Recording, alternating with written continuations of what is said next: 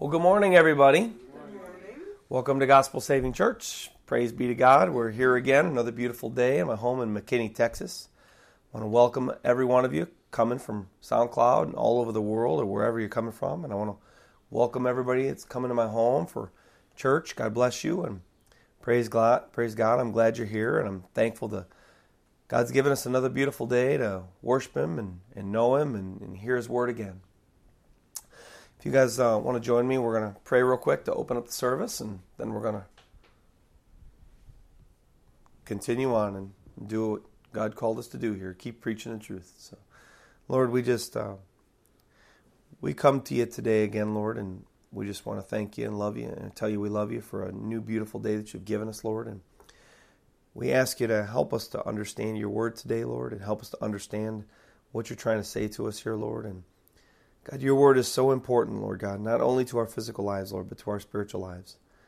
Lord, you have the words to eternal life, and where else can we go? So, Lord, we just thank you for your word and all the different truths and all the awesome, powerful truths that were that are in there, Lord. And we ask you to bless this time together, Lord, as we sit and listen along. And, and I pray we'd be students of your word and not just hearing it, but you know, doing it and, and even studying it as well, too, Lord. Not nobody at all that's ever listened to me, Lord, do I expect just to just hear me and just accept what I say and that's it, Lord. I pray that they would be good students of the word and go forth and and see if what I say is true, Lord, and not just take because there's so many people out there preaching your word, Lord. So I just pray for all of us, Lord, that we would all be good students of your word and constantly studying and, and focusing our lives on you and what you have to say, Lord. And we just uh, ask that you bless this time together, Lord, and and continue to bless our lives with your presence, Lord. And if you're not, Lord, I pray you would bless our lives with your presence more. We thank you and we love you and we ask all these things and pray all these things in Jesus Christ's mighty name. Amen. So if you guys want to jump right in, we're actually going to be, uh, last week we studied Matthew, as we heard uh, our sermon in Matthew chapter 8, the touch. Uh, today we're going to be in a like a brand new uh, section. We're actually not going to be um, we're not going to be in this book for but for just this sermon. And uh, the Lord kind of put it on my heart. I I just finished uh, Second Timothy two weeks ago, and we studied the touch of Christ last week, Matthew eight. And I will go on to pick another book, you know, for our verse by verse teaching of the Bible. But the Lord has been putting on my heart Acts chapter seventeen this week. Actually, this has been a sermon that I've been wanting to do for a very long time. Acts chapter 17, verses 16 through 27. And so that's what we're going to study today. As I said, this has been a, a sermon, just a, a, a, it's a topical sermon. It's not a verse by verse, but it will be from 16 to 27. I'll study all these verses in the Bible today. Um, it's just been a, it's, it's, it's one of the most powerful truths in all the Bible that uh, God has ever shown me. And, and it's just, again, I just can't wait to teach. And I'm so excited this week I'm a little, I've got some allergies, so if you guys want to please excuse me for those listening online. My voice is, uh, I'm having a little struggle in my voice uh, this week, but I will speak as powerfully as I can, and I feel great. I just have some darn allergies. Uh, allergies in Texas are really bad, so just bear with me. Um, in case you're wondering, because we had a, a different sermon last week, we will not have any thoughts from last week's message, and we will just jump right in. Uh, if you guys want to, if you've already turned, Acts chapter 17, verses 16 through 27. I'm going to read along. You can either listen along with me or you can read together with me, depending. It does, doesn't matter to me. God knows your heart. Just listen intently if you can't read along. Acts 17, 16 through 27. The Bible says, Now while Paul waited for them at Athens, his spirit was provoked within him when he saw that the city was given over to idols. Therefore he reasoned in the synagogue with the Jews and with the Gentile worshippers, and in the marketplace daily with those who happened to be there. Then certain Epicurean and Stoic philosophers encountered him, and some said, What does this babbler want to say? Others said, He seems to be a proclaimer of foreign gods, because he preached them Jesus and the resurrection. And they took him and brought him to the Areopagus, saying, May we know what this new doctrine is of which we speak. For you are bringing some strange things to our ears. Therefore, we want to know what these things mean. For all the Athenians and the foreigners who were there spent their time in nothing else but either to tell or to hear a new thing. Then Paul stood in the midst of the Areopagus and said, Men of Athens, I perceive that in all things you are very religious. For as I was passing through and considering the objects of your worship, I even found an altar with the inscription, To the unknown God. That's where we get our message today. That's where we get the title of our message today. The unknown God is our title of our message today. Therefore, he says, The one whom you worship without knowing, him I proclaim to you. God, who made the world and everything in it, since he is the Lord of heaven and earth, does not dwell in temples made with hands nor is he worshipped with men's hands as though he needed anything, since he gives to all life, breath, and all things. And he has made from one blood every nation of men to dwell on all the face of the earth, and has determined their preappointed times and their boundaries of their dwellings, so that they should seek the Lord in the hope that they might grope for him and find him, though he is not far from each one of us a little bit of backstory before we study a lot of verses that don't apply to our main focus today. Right before this account here, Paul was preaching Christ in the city of Berea with Timothy and Silas. And some angry Jews come from the city of Thessalonica, where he had just ministered, to attack him. The Jews were always against Paul. Many he'd move on, they'd persecute him, he'd move on, he'd persecute him, he'd move on, they'd persecute him. And as he'd preach, some people would believe, well, the Jews that came would stir up some of the people there and they would, you know, kind of attack him. And then he'd move on to another city, planting seeds for God, for the gospel in every single city that he went to. And here, this is what he's exactly doing here. Well, the Christians in Berea learn of this attack against Paul. And to protect him, they send him away to Athens, Greece, by himself, where we find him in verse 16 today. And as I said right before this, in Berea, Paul was ministering with Timothy and Silas. They were like his travel companions. They were like his ministry buddies, we'll say. So in verse, but in verse 15, after he'd been sent away on his own, he still feels led like he's supposed to minister with Timothy and Silas. So what does he do? He sends for them to come for him in Athens. And as verse 16 just told us, while he waited for them, his spirit was provoked or you could say his spirit was stirred up within him, and I would say because of love, um, because he saw that the city, and not just the city, because who makes the city? The people make the city. The, the people of the city there were given over to idols. And, you know, the Bible says, and Paul knew this, that if anybody is not a worshiper of Jesus Christ, the one true God of heaven and earth, then they're not on the right path and they're on their way to hell. So Paul's spirit was provoked within him because he saw all these people idol worshiping, and then his spirit was provoked in him because of love, and so he and so he knew they were headed to hell.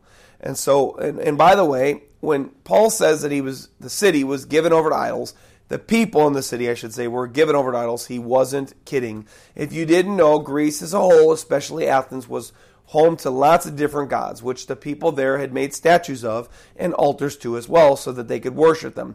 We can reference that in verse 23. We already read that. So here's what Paul saw that provoked his spirit of love within him. When he walked around Greece and he waited for Timothy and Silas to come, this is what he saw. He saw altars to and statues of the Greek gods of, and I'm not kidding, I'm not going to name them all because I can't pronounce them all. But there's a really easy search you can do. But the Greek gods, they the Greeks they worship lots of gods. They worship multiple, multiple gods. He saw statues to and altars to Zeus, Hera, Poseidon, Demeter, Ares, Athena, Apollo, Artemis, Aphrodite, Hermes, Dionysus, Hades, Hypnos, Nike, Janus, Nemesis, Iris, and a few others, like I said, that I could not pronounce. And that, ladies and gentlemen, was as he was walking through the city, which wasn't all that large. I mean, it was a large city, but it wasn't like, you know, Dallas or something like that. He saw somewhere around 21 or more statues of gods with altars that people would worship at to worship these false gods. Many of these, if you did, you know, were listening along like Hades and Zeus and Poseidon and Artemis and and uh, these other gods. Many of them, as you know, are kind of well known in our kids shows nowadays, and in our you know if you if you look at some of the the uh, the cartoons that they have out there where they ha- they they focus on these these gods, these Greek gods, and they make you know shows about them and about their powers and things like that. But anyway, uh, can you see now with around 21 different gods and altars to these gods in this city where he was in why Paul's spirit of love or spirit within him was provoked within him. The people there worshiped these false gods and they were headed to hell because of it. And Paul loved them and he wanted them to be saved. And of course, not only was his spirit of love provoked within him because he loved these people, but this would also have been a very big shock to Paul as he was a Jew and Jews are monotheistic, which means that they only believed in one God. So, of course, Paul here is seeing these, these multiple, multiple, multiple gods all over the place. And of course, each God would have multiples of worshipers, dozens, hundreds of worshipers. You know, that's what that's what they did in the city. It's, they kind of that was their ritual. That's what they did. How we go to the grocery store and how we go to the bank or how we go to you know we go to the movie theater. These people just worship these false gods, and so this is what he saw. And believing with all his heart that there was only one true living God, Jesus Christ, the Savior of all mankind, what does Paul do because his spirit is provoked in love for all these lost idol worshiping people who are headed to hell? Well, verse 17. Therefore, he reasoned in the synagogue with the Jews and with the Gentile worshippers and in the marketplace daily with those who happened to be there. So, what did Paul do? He goes into the synagogues. That's the whole they were the holy places of worship where his people, the Jewish nation of Israel, would have been worshiping uh, Jehovah and, and also the Gentile worshippers that were there. And he also went into like the grocery stores, what we'd consider the grocery stores today, the marketplaces. And what did he do? He did what I did for years and what I still do now occasionally when God leads me to. He just started evangelizing people. Hey, have you heard of my God Jesus? He's a mighty God and he's an awesome God and, and he died for our sins and he rose from the dead. And so he's preaching Jesus Christ and he's preaching the gospel to these lost people there that are these, you know, idolatrous people. And he's, he's trying to convert them and bring them to Christ. And of course, he did it, uh, you know, he reasoned with them to turn them away from their worship of false gods and to the worship of the one true living God, of course, Jesus Christ. Now, Christians, just a word for today, for us, okay? Those that are out there that are listening to me that are born again, they love Jesus. You love Jesus. Not much, I have to tell you, we live in America here, but this goes for the whole world. Not much has changed in the world and in the time we live in today. Believe it or not, people are still worshiping many false gods. Now, I don't know many people that still worship Zeus or Poseidon or, or Hera or all these, you know, false gods of the Athenians, but we call our gods here in America and around the world by different names. The gods that we worship here nowadays, not not I, but the people of the land that I live in, the people the gods that the people that I live in, the land I live in, worship gods called money. Gods called houses, cars, TVs, drugs, work uh, you know, addiction to work and, and all the things, sex and prostitution and, you know, whatever you name it, all the things that they could have that please their flesh. Those are the gods that Americans and the worldly people of the world, those are the gods that they worship today. But people still worship them and they're still headed to hell because of it, because you cannot worship the God of money, which is the devil. You can't worship the God of things, which is the devil, and still worship the God of heaven and earth. Jesus says, "No man can serve two masters. He'll only he'll love the one and he'll hate the other."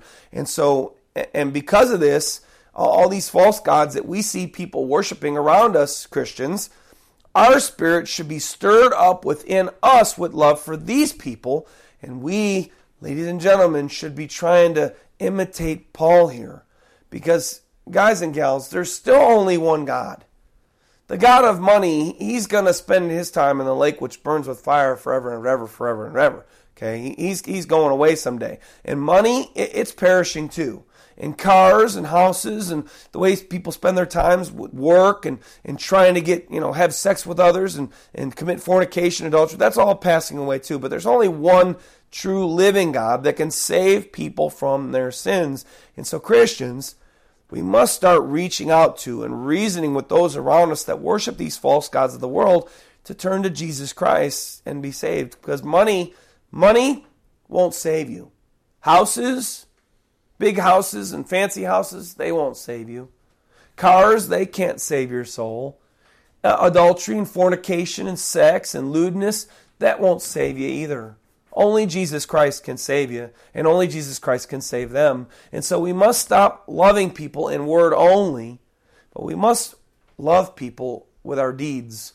Not only doing kind things to them, letting our light shine for Jesus Christ, but we must also start to talk to people about Jesus Christ and about his redemption and about his salvation when we see those that are around us that are caught in idolatrous worship like the Athenians were, just different gods, different day. Anyway, getting back to our message here. So, Paul's heart for these people in Athens is breaking desperately, and his spirit is provoked within him out of love. And because of this, he's obedient to the Great Commission. Remember, Jesus gave it, Mark 16, 15. Go into all the world and preach the gospel to every creature, right? Well, as he is, we're going to read right now how God drops an absolute divine appointment right in his lap. Look at verses 18 through 21 and then I'll I'll point out some things. So verse 18 says, as he's doing this, as they hear him preaching the gospel, as they hear him preaching Jesus, then certain Epicurean and Stoic philosophers, so some people that were used to the Areopagus, they kind of were some of the people that would go in there and kind of discuss different strange new topics and different gods and things like that. They encountered him. So basically what it means is, is they kind of heard, either they heard him, and I had this happen to me with street ministry where I'd be preaching to a few people and then some people would kind of come along and listen from the back, or they encounter them, meaning Paul actually was actually witnessing to them, trying to convert them to Christ. But either way, they encountered him. And some said, What does this babbler want to say? You know, they're just listening along and they're hearing about this resurrection stuff and this God that came down and loved mankind. And this, he's just a babbler. And while others said, Well, he seems to be a proclaimer of foreign gods because he preached to them Jesus and the resurrection. Um, and so they took him and they brought him to the Areopagus, saying, May we know what this new doctrine is of what you speak. And for you are bringing some strange things to our ears, therefore we want to know what these things mean. For all the Athenians and their foreigners who were there spent their time in nothing else but either to tell and hear of something new. So they see him, they encounter him, they hear him. They're like, "Hey, man, hey, we got this group over here. This this mass gathering of people that you know what, dude? This is all we do all day long we go over here and, and, we talk about religious things, we talk about social issues, and you know what? We want to hear you. We want you not only to, I, I, we don't want you to just say what you said here, but we want you to go over here to this group of people that we kind of know this, this big mass area. We're kind of like a big park where everybody gathered together and they would discuss these things. And we want you to tell them too, because, you know, we want to hear, you know, this new doctrine. We never heard of this God that you're talking about. And so, what really happened there? How does God give him a divine appointment? Well, what happened? Paul's preaching to a few here and there, like individual street ministry, whatever he could do. All of a sudden, God drops this divine appointment in his lap where these people say, Hey, we want you to come over here and we want you to preach the gospel. Most of the time, see, they offered him the stage to preach. Most of the time with me, in my 16 or 17 years as a Christian that I've been in, most of the time I've tried to talk to others about Christ, they shut me down. You see that I come up, yeah, you know, you know, uh, I, I got, I got, I got to do something. I just had it happen to me yesterday. I was trying to talk to uh, to a guy about the Bible, and uh, the the just a few minutes or two I go along, and all of a sudden he had to go. And so that that's usually what happens to me. They shut me down. But right here, we hear some of the people that are finding listening to Paul preach his God, and they purposefully bring him to a place where a mass amount of people are to hear him talk to them about Jesus Christ. This was an awesome divine opportunity that God gave Paul. And what does he do with it? What does he do? He preaches a sermon. And boy, oh boy, what a message he preaches. He teaches them and he teaches us some really awesome things about God. This sermon is where we will spend the rest of our time today. And we're going to read over verses 22, 23, and then I'm going to go just like I normally do, verse by verse. Verse 22, Paul says, or the Bible says, Then Paul stood in the midst of the Areopagus. So he's now he's there. He's been given the handle. He's, hey, preach, man. We want to hear your sermon. How often does that happen again? Well, I just can't get over that. Paul stood in the midst of the Areopagus and he says, Men of Athens, I perceive in all things that you are very religious. For as I was passing through and considering the objects of your worship, I even found an altar with the inscription, To the unknown God. Therefore, the one whom you worship without knowing, him I proclaim to you. So he stands there, gets this divine opportunity. He stands there in the midst of all, this, this mass amount of people, maybe hundreds of people even, okay? And he starts to tell them, he starts to open up his message and he says, Hey, men of Athens, I can tell you are very religious. Wow, wait a minute. Paul called these idol worshiping people religious? Yes, he did. But it's okay because guess what? The word religion just means the worship or devotion or service to a deity. And these guys were just that. They spent their pretty much their lives in worshiping these false deities, and so they were very religious. And in verse 23, he tells them, and he says to them, they're very religious because of all the statues and altars of worship that were there. Now, interesting, interestingly enough, it's right in the midst of this opening there that he starts to preach Christ to them, but he does it in a way that we might not expect. You see, before this, when they even brought him here, he was preaching the gospel. Jesus Christ and the resurrection from the dead. But here he preaches the gospel, but he doesn't really preach the gospel. He preaches to them some interesting things about God, and he does it in a way that we might not expect. Why? Well, as I go th- as I go through this, as I read through this more, you're going to see that he never once, check this out, he never once uses the name of Jesus Christ. Never once. He never says, Hey, I'm going to preach you Jesus Christ crucified. That's it. He died for your sins. Repent, turn to Christ, you sinners, and that's it. And he never once does that. He never, he does mention the word repentance, but, but he doesn't really say what it even means. And he never once gives the full gospel. We're not going to read about it here, but he does mention the resurrection, but he doesn't give why and who Jesus Christ died for the sins. He doesn't give what happened in the resurrection or why Jesus Christ resurrected for sins. He only tells them some awesome and wonderful aspects about God and Jesus Christ. So, right here in Paul's opening to his sermon, he tells them that they were so very religious and that they even worshiped the God that they knew existed, but they didn't even know his name. And so, if you don't even know this God's name, of course, you can't know who this God is. And so Paul said they were very religious. They even worshiped the God. They had no idea who it was. That's how religious these people were. Man, I mean, this, they really were religious. They were religious in the wrong way, but they were very religious nonetheless, okay? But look at what Paul tells them about their, their unknown God that they worship without knowing. Look at verse 24. Look what he says. He says, God, who made the world and everything in it, since he is Lord of everything, since he is Lord of heaven and earth, excuse me, does not dwell in temples made with hands. He starts out very broad. He says, Hey, this God you guys worship, this unknown God that you worship that you don't even know, hey, man, he's the one, guys, that made everything. He made everything you see in all the world, he made it all. And, and you know what? Since he made everything, you and me, and He made everything in all the world. He doesn't dwell in temples made with hands. Hey, you know what? You can't make him an idol. You can't make him a statue. Can't make him an altar because you know what? He doesn't dwell there. He made everything. He's he's this God is so big. He made everything. You can't capture him with a stone image. You can't build a little altar to him and just, oh, I'm going to worship him. He's bigger than you can imagine. He, he's a massive God. He's a massive God. Paul states here what God says of himself in Isaiah 66, plus many other places throughout the entire Bible.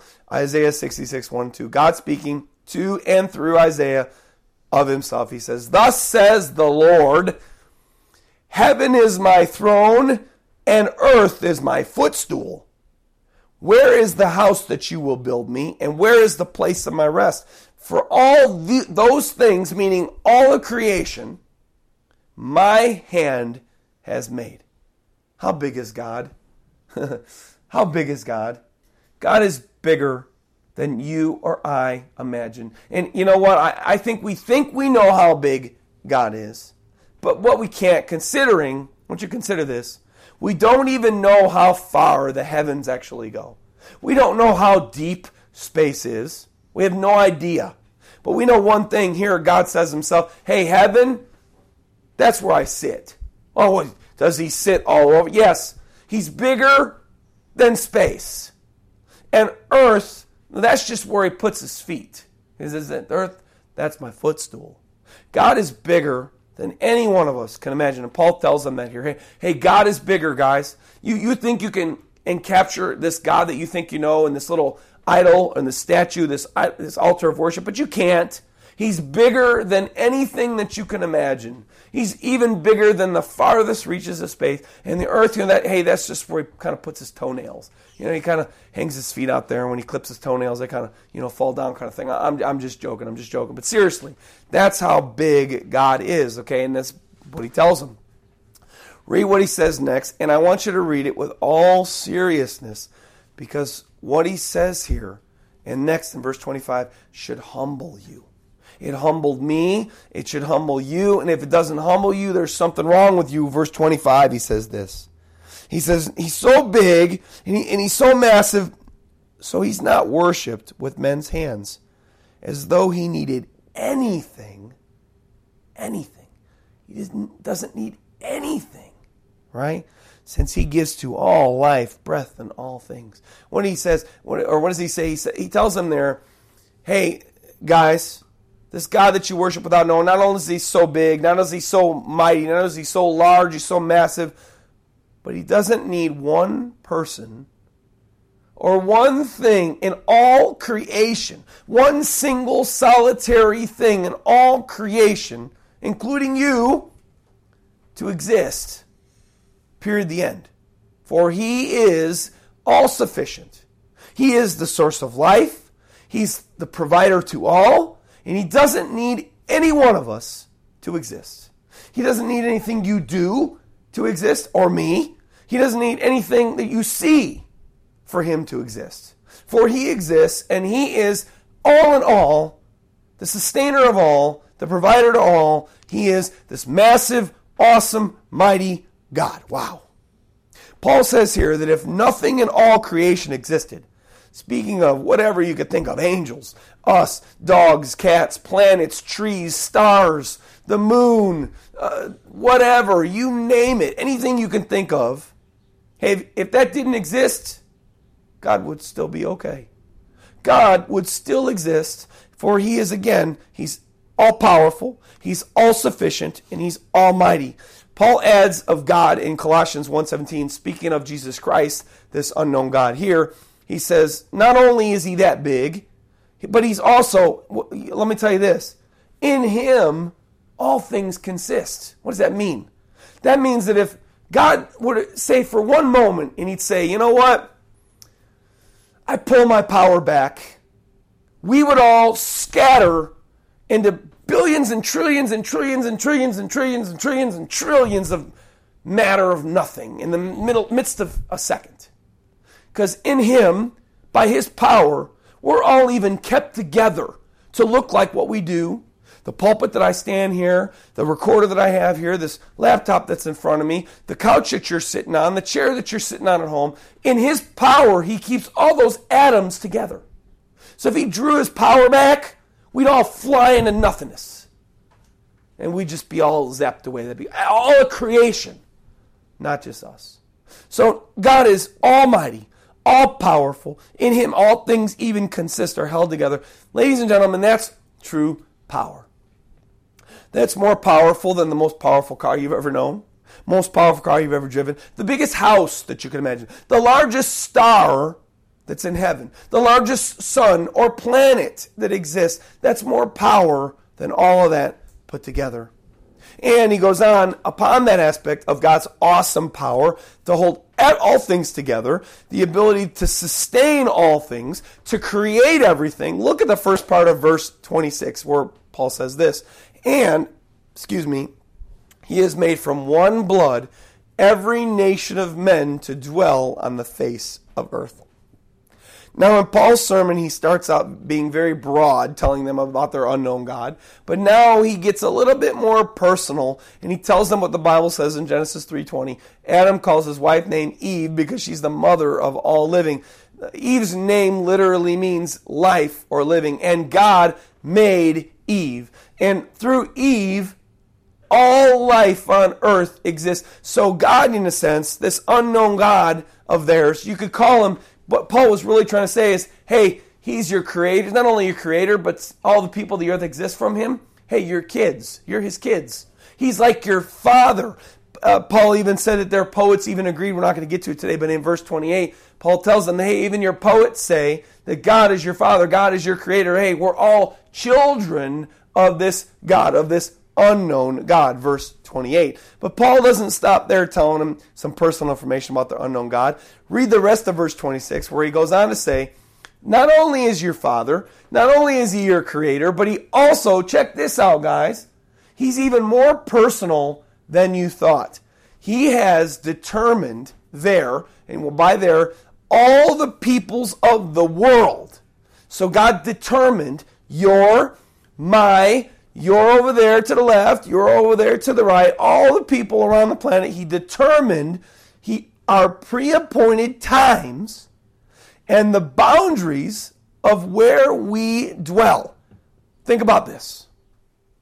God's our creator, God's our father, all powerful, amazing God, holds all things in by himself, but he pre-appointed, which means before the foundations of the planet, God decided what time period that you'd live in. Wow. And not only did he pre appoint the time that you'd live in, that I'd live in, the people that live, Adam and Eve, Napoleon, you name it, Hitler, the Jews, you know, in the 40s, whatever, he pre appointed the time that they were supposed to live on this earth. Wow. And not only that, not only did he pre-appoint the time that we were supposed to live, so you're living now because God wants you to live now. That's what Paul just said. He pre-appointed the time period and the place that you're supposed to live. So right now you're living wherever you're living, Dallas, Texas, or Egypt, or Iran, or wherever. Hey, God pre-appointed you to live right there. That's what Paul just said. And he has determined all peoples in the world pre appointed times and the boundaries of their dwellings. And that's what that means. Now, that is intimate. That is a God who not only just set us in a play, but he also had, he's working right now in our lives. Whether we think it or not, he's working in our lives right now, this very moment. So their unknown God was not only great and powerful, holding all things together, with the ability to create everything, even being the creator father to all who lived, plus sustain life to all, needing nothing or anything or anyone to exist.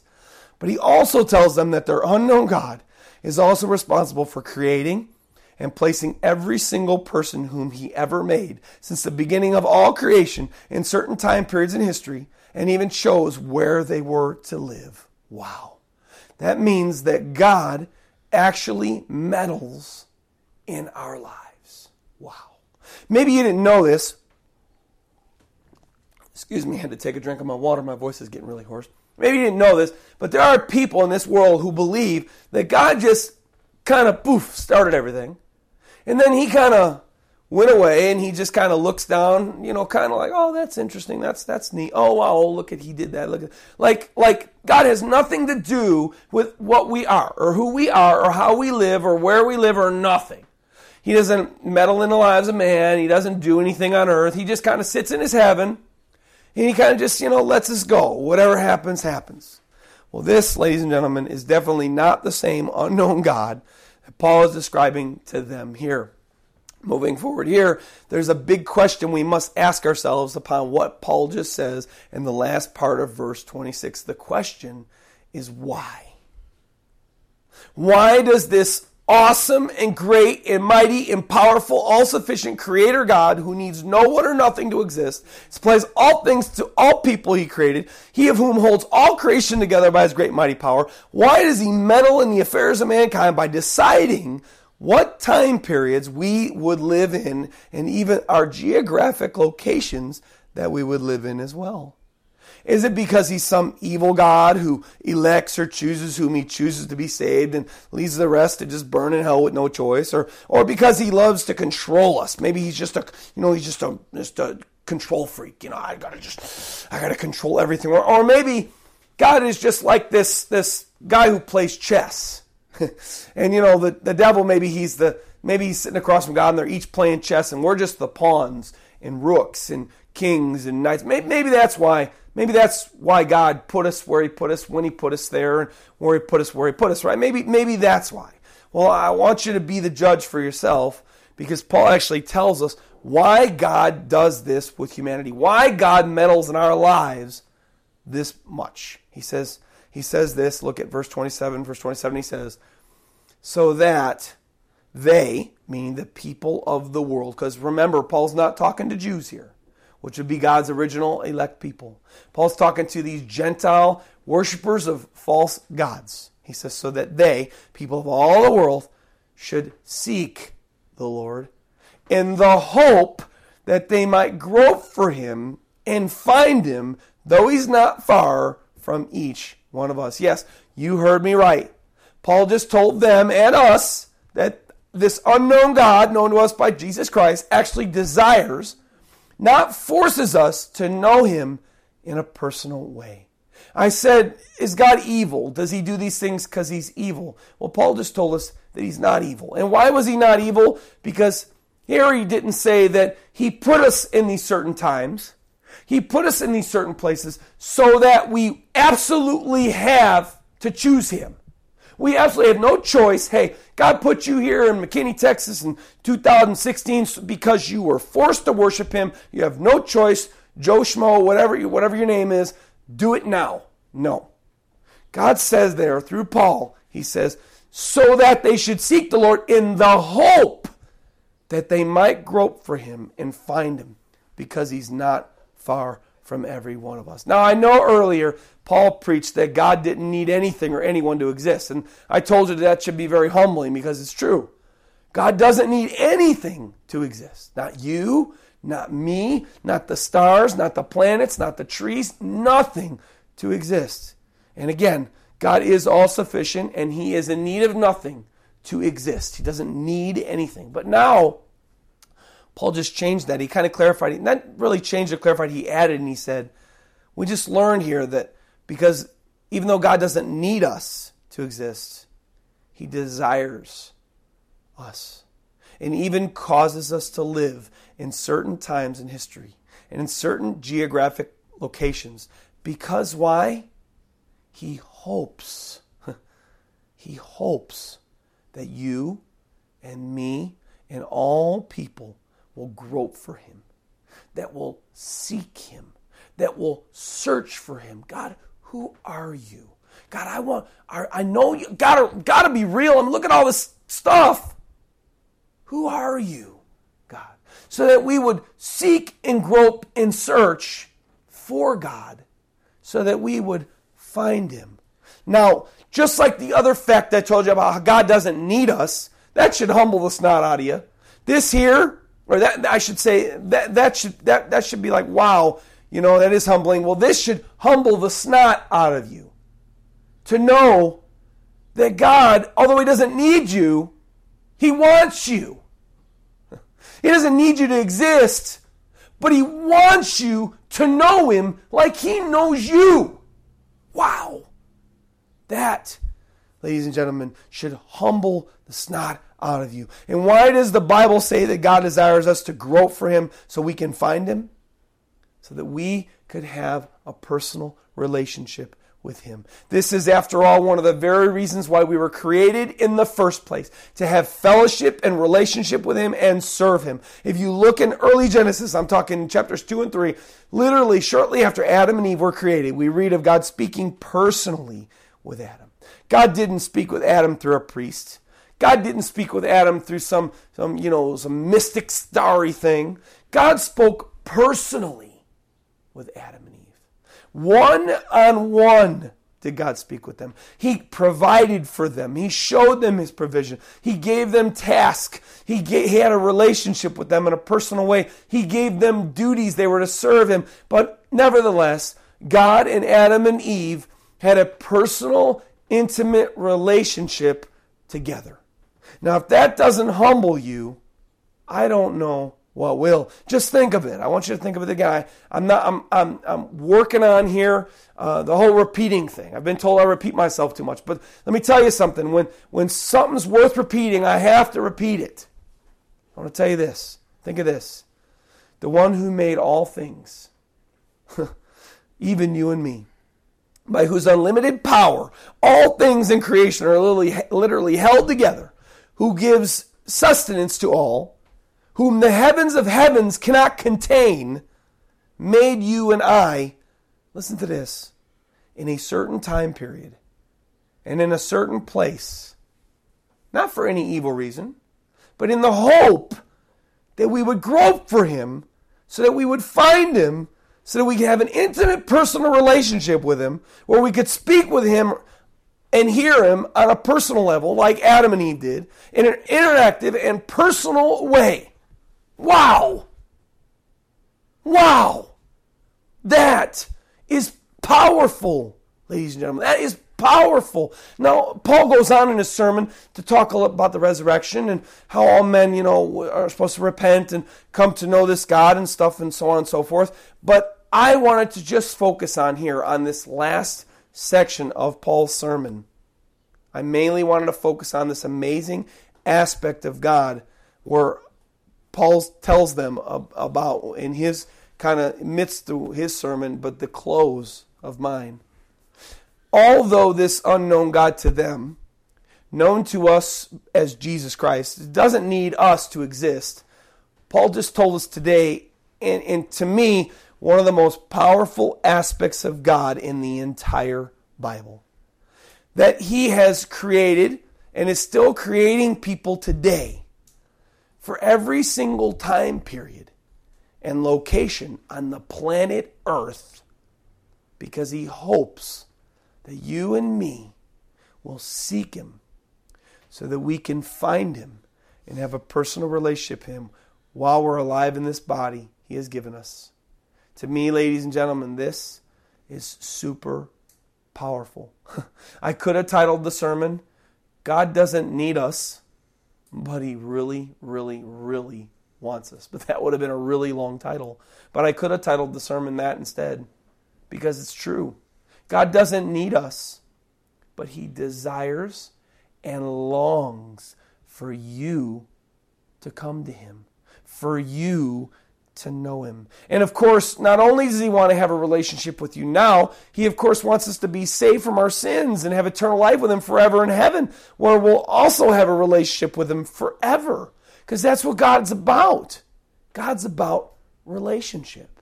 He's not about doing all these ritualistic things or all this stuff that you think you have to do. He's about, first and foremost, having a relationship with every single person on planet Earth.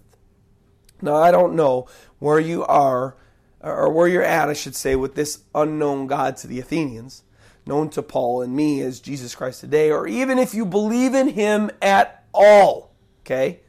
Maybe you thought you're just listening to this message so that you could hear about the unknown God Paul spoke about to the Athenians. Okay?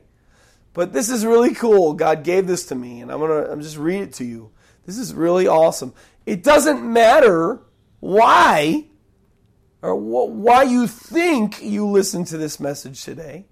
Because I know from what Paul said today, I know from what we read today, that God created you and He put you here. That's pretty cool, isn't it? In this time and place, just to listen to this, so that you would seek and grow for Him, so that you would find Him and have an everlasting relationship with Him. And to me, that is awesome. That's just awesomeness. That He didn't force us, but He made us live in certain times, in certain places, in the hope that we would come to know Him and have an intimate, personal relationship with Him. Not only now again, but for all eternity as well. Wow. He's not taking away our choice to choose Him. He's taken away our choice, not that we had one to begin with, to be born in a certain time or to be born in a certain place. So he's not taking away that choice because we didn't have it in the begin with. But he gave us our choice to choose him or not to choose him. But he gave, he set up the board, you'd say, for us to win. wow. He set up the board of life so that we would win the grand prize of the game. He kind of, you would say, stacked it in our favor. Wow. God is not a cheater, but He really wants us to win. Wow. You see, it is a choice. It's a choice to reach out, or, eh, eh, well, God's already, I should say, reached out to you. It's a choice whether you want to reach back or whether you want to accept what He has to offer or whether you don't. See, God reached out to all humanity about 2,000 years ago, and He showed His love and devotion for you by sending His only begotten Son to die on a cross for your sins. To show you love not just by His words, ladies and gentlemen, but to show Him, or to show you, I should say, by His actions that He loves you.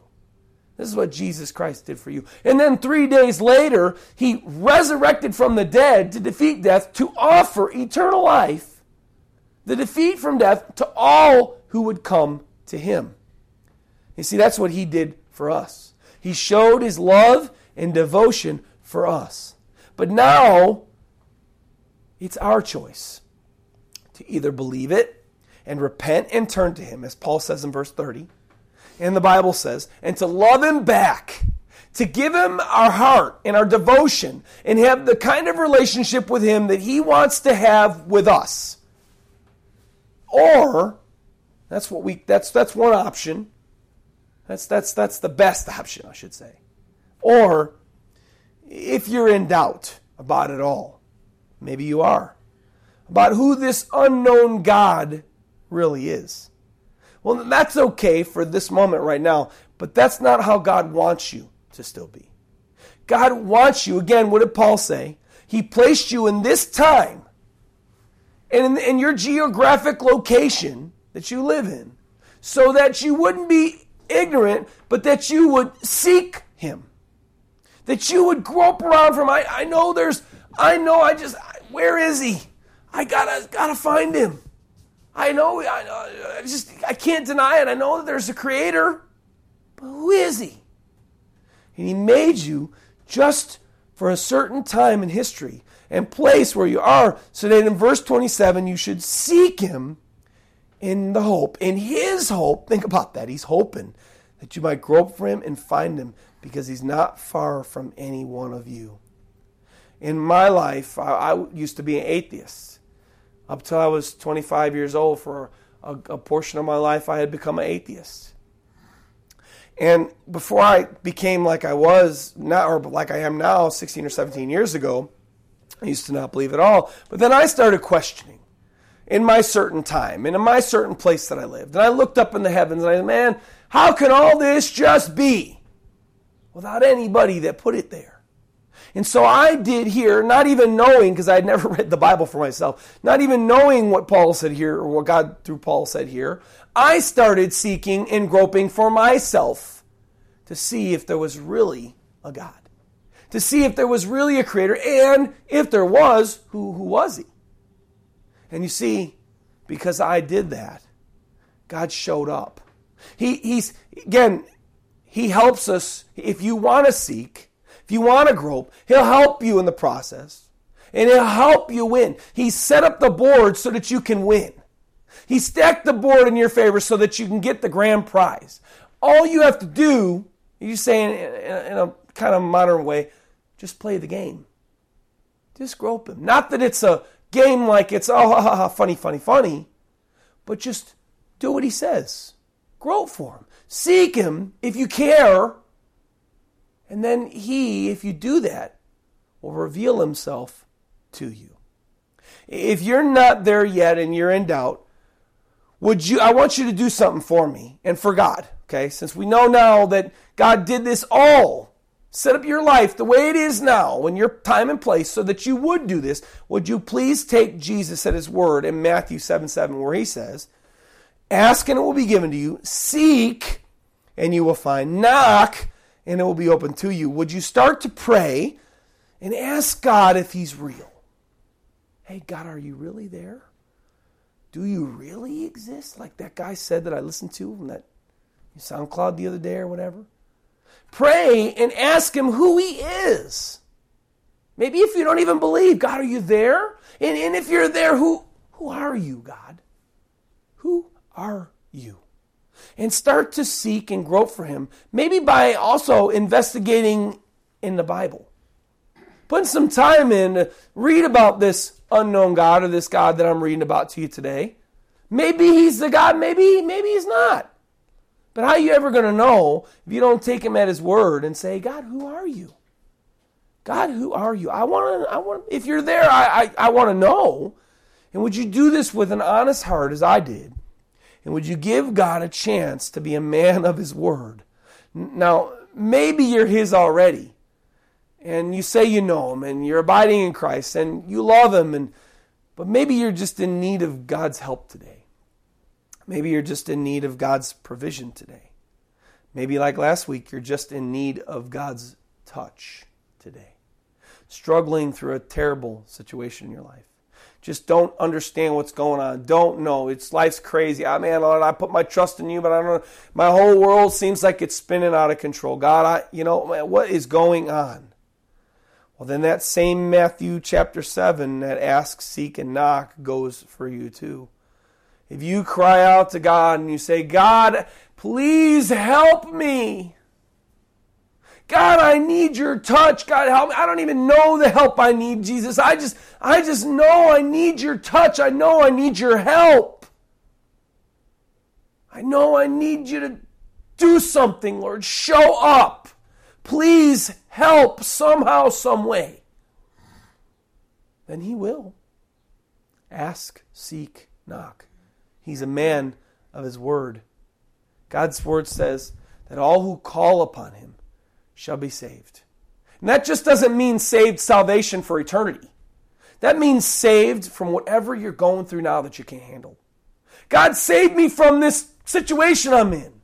God saved me from the, oh my gosh, my boss is, is killing me, Lord. Hell, I don't know what to do to save me from this situation. Uh, Lord, there's family members that are ill, sick. God, please save me. I don't know what to do. Help me through this situation. And if you cry out to Him with all your heart, then God will answer you and He will do something. He promises, and He has done it for me, and I promise that He will too. Bible says in our closing verse of the day, Second Chronicles 16 9, God says this For the eyes of the Lord run to and fro throughout the whole earth to show himself strong on behalf of those whose heart is loyal to him.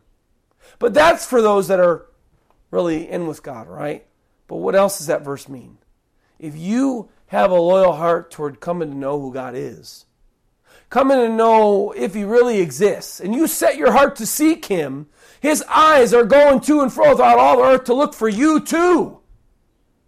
And He'll show up in your lives. Will you take Him at His word, and will you seek Him, or will you just go on another day and not play the board that's been stacked in your favor? So that you can win the eternal prize, the great prize, the great victory. What will you do? What God's given you. God hopes and longs for you to start groping for Him and seeking Him so that He can reveal Himself to you because He loves you more than you can ever know. And, and only those that are going to seek Him and going to find Him and going to go to heaven, I think only then will we really know how much God loves us when we see it in his very eyes, when we stand before him and we're there with him for all eternity. But he wants us to know close to that now. So will you take him up on his offer and start seeking him for whatever you're in need of in life so that you can find him, so that you can have an intimate personal relationship with him or a, a stronger one, or he can help you out of whatever situation or whatever it is. God wants to provide it. Let's pray. Lord, thank you so much for your word, Lord. Thank you so much for Acts 17, Lord God. Thank you so much, Lord God. Wow, it just this is one of the most powerful sections of Scripture in all the Bible to me. And I just thank you, Lord God, for it. I thank you, Lord God, that you did all that you did. And now, Lord God, it's it's up to us, Lord. You put us where we're at in the in the time we're in and where we live and the country we live in, the state we live in, the house we live in, Lord, so that we would seek you. In your hope, Lord, that we would find you. Wow. Thank you so much, Lord God, for meddling in our lives like that. I pray you meddle in all our lives even more. Lord, I know that word meddle is a kind of has a bad connotation in America, but Lord, I, I don't think of it that way now. I hope and pray you meddle even more in our lives, Lord God. And, and reveal yourself to us even more, Lord, and stack the deck even more in our favor, Lord God. And spur on men's hearts as they listen to this message, Lord God, that they would seek you, Lord. That this message would inspire them, Lord God to say, Who are you, God? I want to know you, or who are you? I want to know your name. Reveal yourself to me, Lord. Just please, Lord. Draw people to yourself continually, Lord. And I pray men's hearts would be provoked within them to come to know you. We love you and we praise you, dear God. Pray you keep working in our hearts and keep working in the lives of men to draw us to you. And we ask these things and we pray these things, all of them. In Jesus Christ's mighty name.